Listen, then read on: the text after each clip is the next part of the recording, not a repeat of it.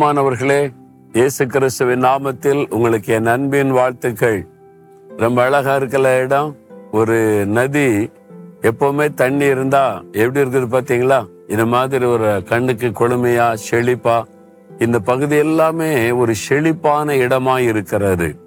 அது காரணம் பாவநாசத்திலிருந்து புறப்படுகிற இந்த தாமிரபரணி ஆற்றினுடைய இந்த தண்ணி போகிற வழியில இது மாதிரி செக் டேம் அப்படின்னு அங்கங்க தண்ணி சேகரித்து வைக்கும்படியான டேம்கள் பல கட்டப்பட்டு இருக்கிறாரு இது வந்து சுதந்திரம் அடைந்த பிறகு காமராஜர் காலத்தில் கட்டப்பட்டது பல செக் டேம்கள் என்பதாக இங்குள்ள மக்கள் சொல்றாங்க.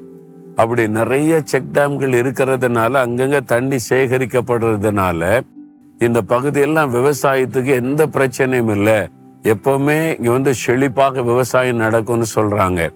பாத்தீங்களா? எவ்வளவு பெரிய ஒரு ஆசீர்வாதம். நல்ல இது மாதிரி ஞானத்தோடு செயல்படுகிற தலைவர்கள் எழுப்பினா தேச ஆசிர்வாதமாகத்தான் இருக்கும். இது மாதிரி ஒரு அருமையான காரியத்தை ஆண்டவர் கொடுத்த ஆசிர்வாதத்தை முறையாக பயன்படுத்துவது. நம்ம வாழ்க்கையில கூட ஆண்டவர் நிறைய ஆசிர்வாதங்களை தருகிறார் நன்மைகளை தருகிறார். அதை முறையாக நம்ம பயன்படுத்தும் போது இன்னும் அநேகருக்கு நம்ம ஆசிர்வாதமாக இருக்க முடியும். வீணாக்க கூடாது நிறைய ம- ஆறுகள்ல தண்ணீர் வீணா கடல்ல போய் சேருது இல்ல அப்படி வீணாக்குறதுனால மக்கள் பயன்பெற முடியாமல் போகிறது. ஆனா நம்முடைய வாழ்க்கையிலும் ஆண்டவர் கொடுக்கிற ஆசிர்வாதத்தை வீணாக்காதபடிக்கு சரியா அநேகருடைய நன்மைக்கு பயன்படுத்துகிறவளா இருந்தால் நம்ம இதே மாதிரி செழிப்பு ஆசிர்வாதமா இருப்போம். சரி இன்னைக்கு ஆண்டவர் என்ன வசனம் நம்மோடு பேசுகிறார்? சங்கீதம் முப்பத்தி நான்காம் சங்கீதம் பத்தொன்பதாம் வசனத்துல நீதிமானுக்கு வரும் துன்பங்கள் அநேகமாய் இருக்கும். அவைகள் எல்லாவற்றிலும் நின்று கத்தர் அவனை விடுவிப்பார். நீதிமானுக்கு ஒரு துன்பம் அநேகமாய் இருக்கும். நம்ம என்ன கேள்விப்படுறோம்? பாவிகளுக்கு தானே துன்பம் வரும். அப்படித்தானே கேள்விப்பட்டிருக்கோம். ஒரு துன்பம் வந்துட்டா நான் என்ன பாவம் செய்தேன்? எனக்கே இது நடக்கணும். அப்படித்தானே கேட்கிறோம். ஆனா ஆண்டோடைய வசனம் என்ன சொல்லுது? நீதிமானுக்கு வரும் துன்பங்கள் அநேகமாய் இருக்கும். ஆனா நீங்க பயப்பட தேவையில்லை. கத்தர் அதிலிருந்து விடுதலையாக்குவார். ஒரு சமயம் ஒரு சகோதரர் வந்தார். அரசாங்கத்துல நல்ல பணியில இருக்கக்கூடியவர். அவர் சொன்னார் நான் ஆண்டவருக்கு பயந்து நேர்மையா நடந்தேன். ஒரு நீதிமானா இருக்கணும்னு சொல்லி அஞ்சு பைசா லஞ்சம் வாங்க மாட்டேன். தப்பான காரியம் செய்ய மாட்டேன். கரெக்டா தான் எல்லாத்தையுமே செய்ததுனால ஜனங்களுக்கு சந்தோஷம்.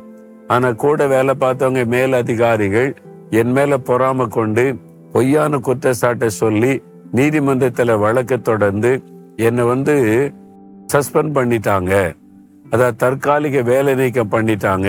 இப்ப தற்காலிகமா வேலை இழந்து போய் இருக்கிறேன் நான் நீதியா நடந்ததுக்கு கிடைச்ச பலனை பாருங்க என்பதாய் சொன்னார். ரொம்ப சோர்ந்து போயிட்டார். ஏன்னா நேர்மையா நடந்ததுனால வந்த பிரச்சனை அவருக்கு. எல்லாரையும் போல அவரு லஞ்சம் வாங்கி ஊழல் பண்ணி போய் நின்றா யாருமே அவரை ஒன்று டிஸ்டர்ப் பண்ணியிருக்க மாட்டாங்க. அவர் நேர்மையா நடந்ததுனால உண்டான பிரச்சனை பாருங்க. அப்படியே நம்ம சந்திக்கிறோம்ல. நான் அவருக்கு இந்த வசனத்தை தான் எடுத்து காண்பித்து நீதிமானுக்கு ஒரு துன்பம் அநேகமா இருக்கும். ஆனா கத்தர் விடுதலை தருவார். நீங்க பயப்படாதங்க. என்னை தைரியப்படுத்தி இந்த வசனத்தை சொல்லி ஜெபம் பண்ணி அனுப்பினேன். சில நாள் கழித்து அது வந்தார். நீதிமன்றத்துல வழக்கு இருந்துச்சுல்ல. இவர் குற்றமற்றவர். இவர் நேர்மையானவர். இவருக்கு உடனே அந்த வேலையை வழங்க வேண்டும் என்று நீதிமன்ற ஜட்ஜ்மெண்ட் கூறிவிட்டார். எந்த இடத்துல அவமானப்படுத்தப்பட்டாரோ அதே இடத்துல மறுபடியும் வேலையில ஜாயின் பண்ணினார். சீக்கிரத்தில் ப்ரொமோஷன் கிடைத்த உயர்த்தப்பட்டு விட்டார். அவர் சொன்னார் உண்மைதான். ஆண்டோடைய வசனம் எவ்வளவு உண்மை உள்ளது.